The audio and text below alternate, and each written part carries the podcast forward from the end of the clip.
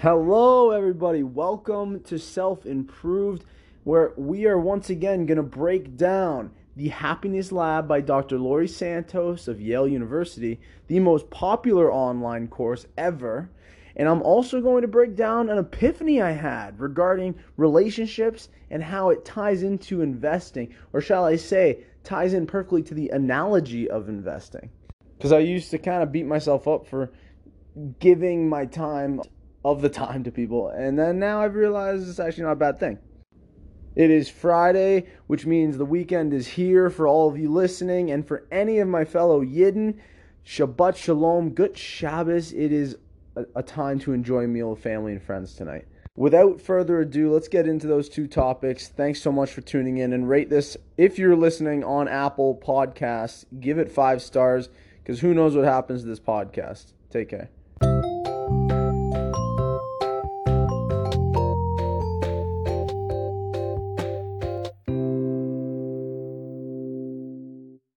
Okay, everybody, let's get into week three. So, the rewirements was talking to a stranger, making new social connections, and perform a random act in kindness.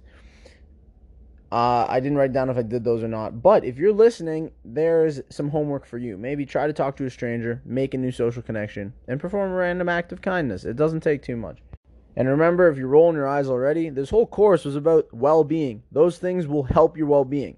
Before I continue, I actually wanted to also say you might see Scott Thompson. Not see. You're not going to see anyone on this. You're going to hear Scott Thompson. Who is Scott Thompson? I work with him. So I'm in the fitness industry and I'm in a, in a private gym and Scott is a contractor at that private gym. And him and I, we are really tight now. We're good buddies. The guy is like my mishpocha at this point. It's uh, that's Yiddish for like family. So, anyways, we might be doing this together because he's always wanted to start a podcast as well. So, anyways, we start with an annoying feature because she has these things called annoying features of the mind or whatever. And this one was on miswanting.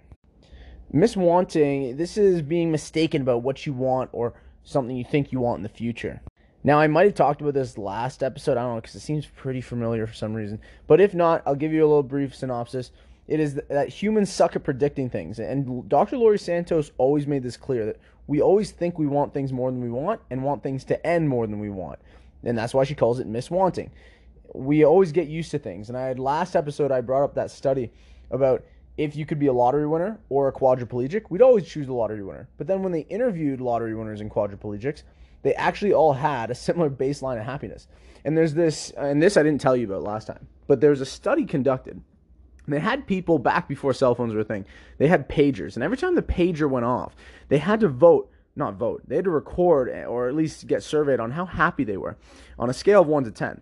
Now, the funny thing is, sure, there'd be a few like threes or, or even tens, and so some radical levels of happiness, but for the most part, these people were always at a 7. Now, obviously, we, we know that the day is always evolving. You cannot be at a 7 all day long because there's going to be moments where you're way happier than usual and not as happy as usual. So, if you're picking up what I'm putting down here, what I'm saying is that we forget or not even forget, we get used to, we adapt to our environments, no matter how happy or depressing our environment is. We just get used to it and we think we're at a seven all the time. Because not everyone can be at a seven. That's just impossible. Like things are always evolving and changing. Everyone's day is different. So I don't know about you, but that's reassuring to me, knowing that we just get used to things. And so everything will be okay because whatever happens, you'll just get used to it. Have y'all ever been injured and, and you're like, I, and you don't realize how often you use that limb or whatever, and you go, oh, I can't, I can't live without this limb. And next thing you know, you're like, ah, whatever. You make do. Like I remember I was on crutches for months when I hurt my knee, and at first I'm like, I can't believe this, but what did I do? I, I ended up schlepping from bus stop to bus stop on crutches, and it was just way of life. It's I, I had no other choice. And you know, I I, I just did it. I, now I look back. Obviously, I wouldn't want to do it again. But if I got injured again and I had to do that, I'd I'd do it. So there's an analogy I always use for how humans are always chasing and wanting, and I'll share it with you right here. Think of a cat chasing a laser pointer. Okay, the cat enjoys the chase more than the actual catch. Have you ever noticed what happens when a cat catches that laser? It stops playing. And it just stops catching the laser wasn't fun. Chasing it was fun. Humans are no different, people. I believe that, you know, people enjoy the chase more than the catch. We are no no different than cats. now, if if you can enjoy the chase more than the catch and sneak a bit of balance in there, I think you've won at life. That's what you've probably heard as falling in love with the process. Dr. Laurie Santos has annoying feature number two being that we base our feelings on what we think we could have gotten, not what we actually have gotten. For example, think about the happiness of Olympians. The gold medalist is on top of the world.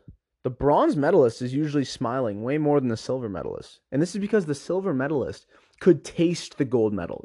They were so close to it, yet didn't get it. And so what are they doing? They're lulling over the fact that they almost got the gold. Whereas the bronze knew the gold was a little out of reach, but at least they didn't get fourth place. They're they're grateful for even being on the podium and uh, let that analogy run through your mind right now.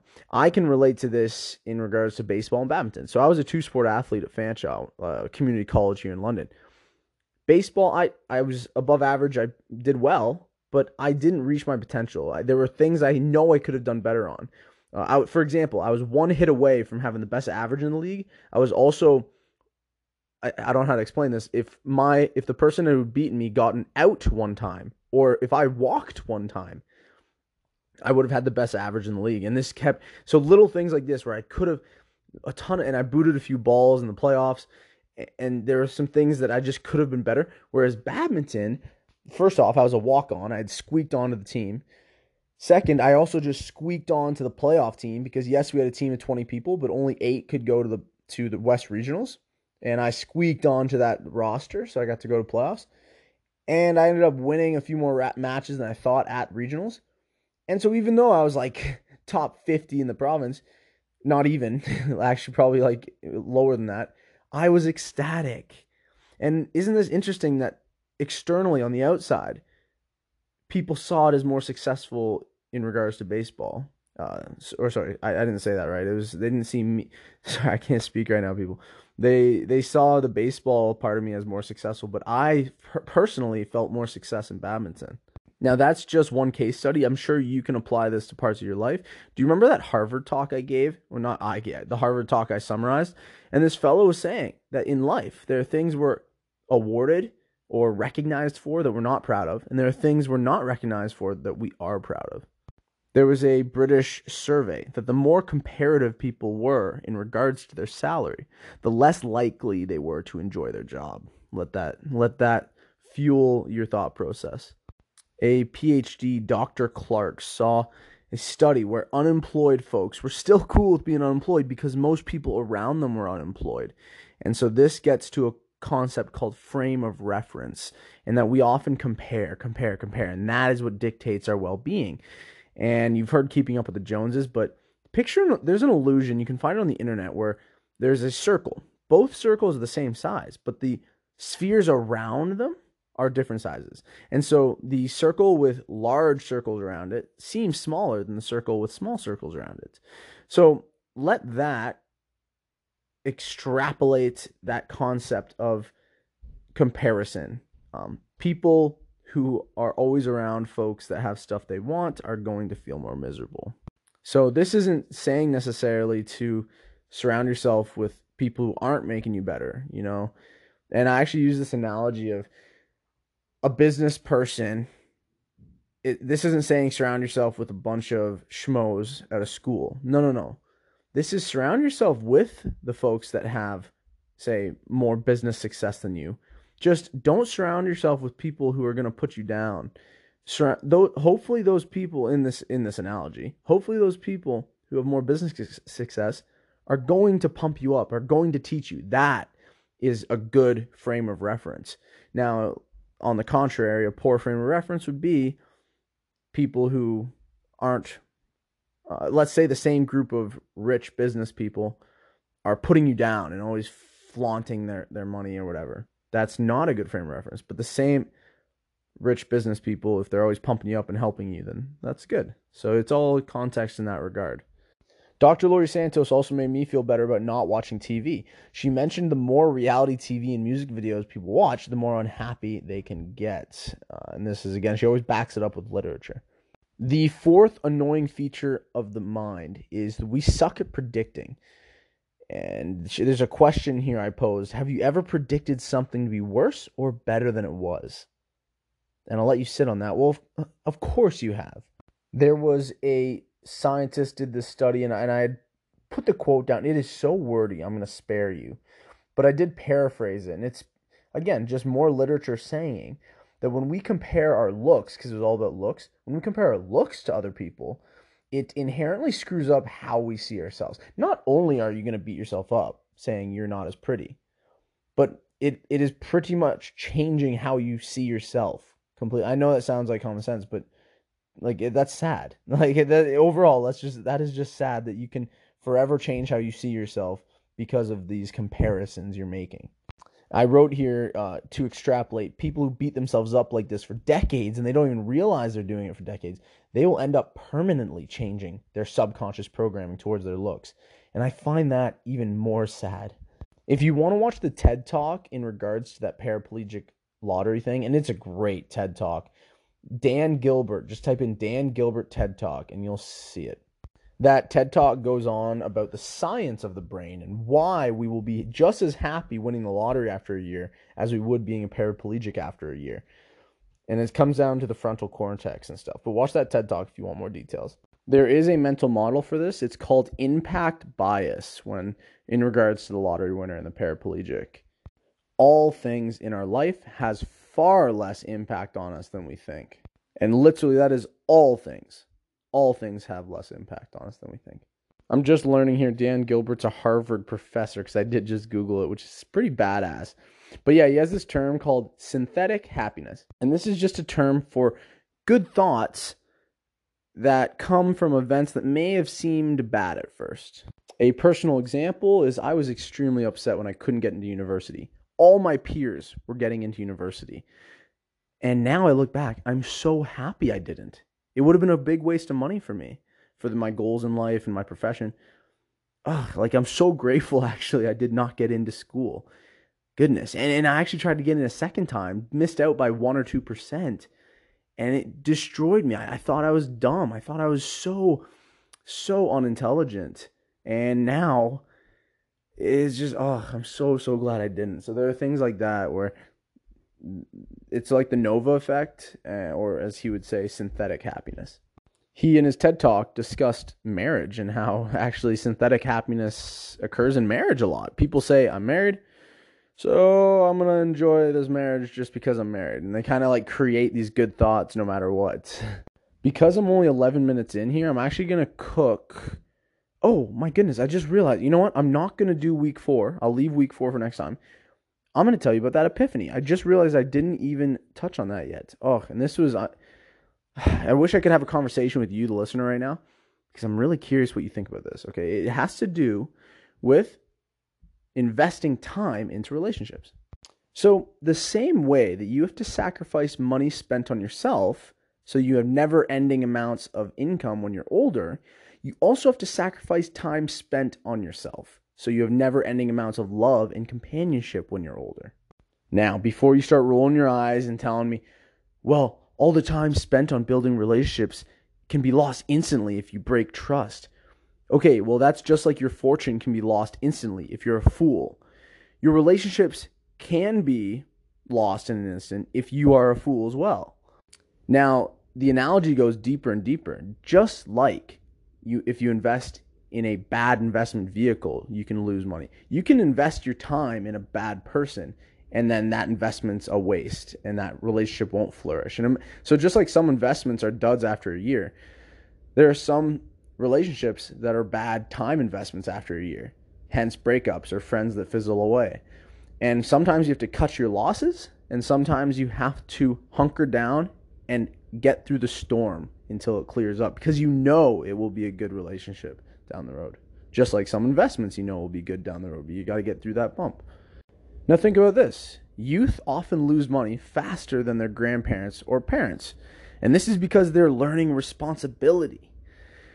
People also lose and gain friends much more rapidly when they're young. And once again, they're simply learning to be responsible with their relationships and sacrificing time in relationships. As a person sacrifices spending money on themselves, It's rare for them to lose their fortune because of this foundational principle they've ingrained into their subconscious programming. The same thing applies to relationships. It's rare for someone to lose people after sacrificing so much time spent on yourself because you have created foundational principles ingrained into your subconscious. Just like investing, too, you never know if a relationship's going to work out, just like some investments you don't know will work out. And that is why you hedge bets. That is why you have to get lucky, right? A lot of relationships in our life is just dumb luck.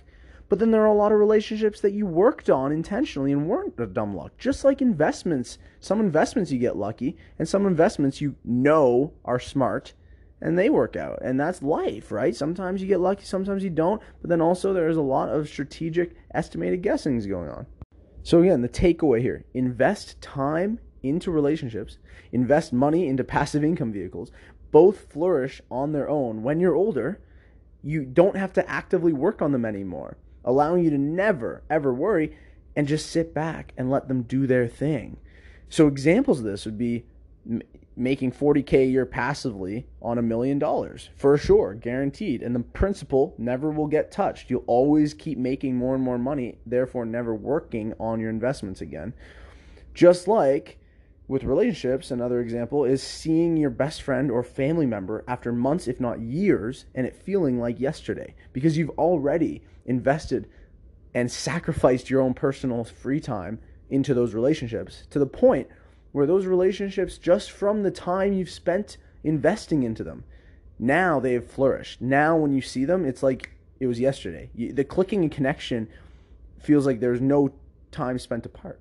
So, anyways, that's I, I just thought about that today. Like, and I'll tell you why I thought about it was because I've been feeling really bad for how much time I spend with other people, and I rarely ever, you know, take the time to just do something for myself. And just like in investing. You cannot invest every penny you have. Otherwise, your health will suffer or you'll lose your house, you'll lose you can't buy groceries. Like you, you have to spend money on yourself to live. And there's also a certain amount of time you have to give yourself to live. And but also that doesn't mean splurging. Just like you wouldn't splurge with money, don't splurge with your free time on yourself. Invest that free time into relationships that will flourish when you're older, that you don't have to work on anymore.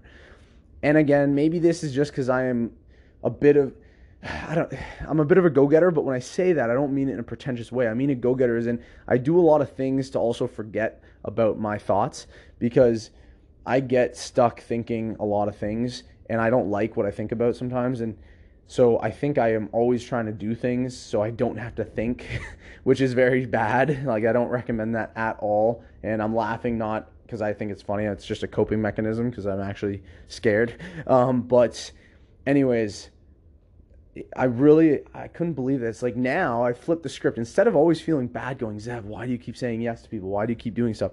Now I'm like, okay, actually, just like I am always seeking out investment opportunities, like I, I kind of want to go gung ho now. It's like just keep investing into relationships that I think are going to be good ones.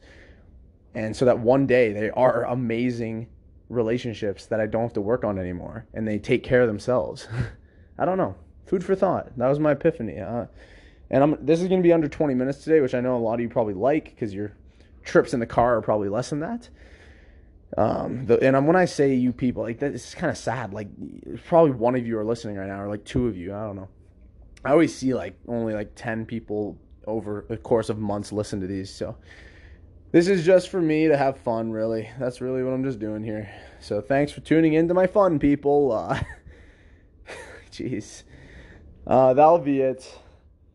I feel like there's more I could talk about, but anyways, God, I want to play catch right now. I just got a new glove not too long ago, people. I'm breaking it in, and I forgot how much I love breaking in a glove. Enjoy the rest of your weekend. I'm going to go hit the beach. I haven't hit the beach yet this summer. Let's go. I wonder what you're doing. I wish you could tell me. I wish I could talk to you and you could tell me what you're doing. I love connecting with people. All right. Have a good one. I'll finally go. See you later.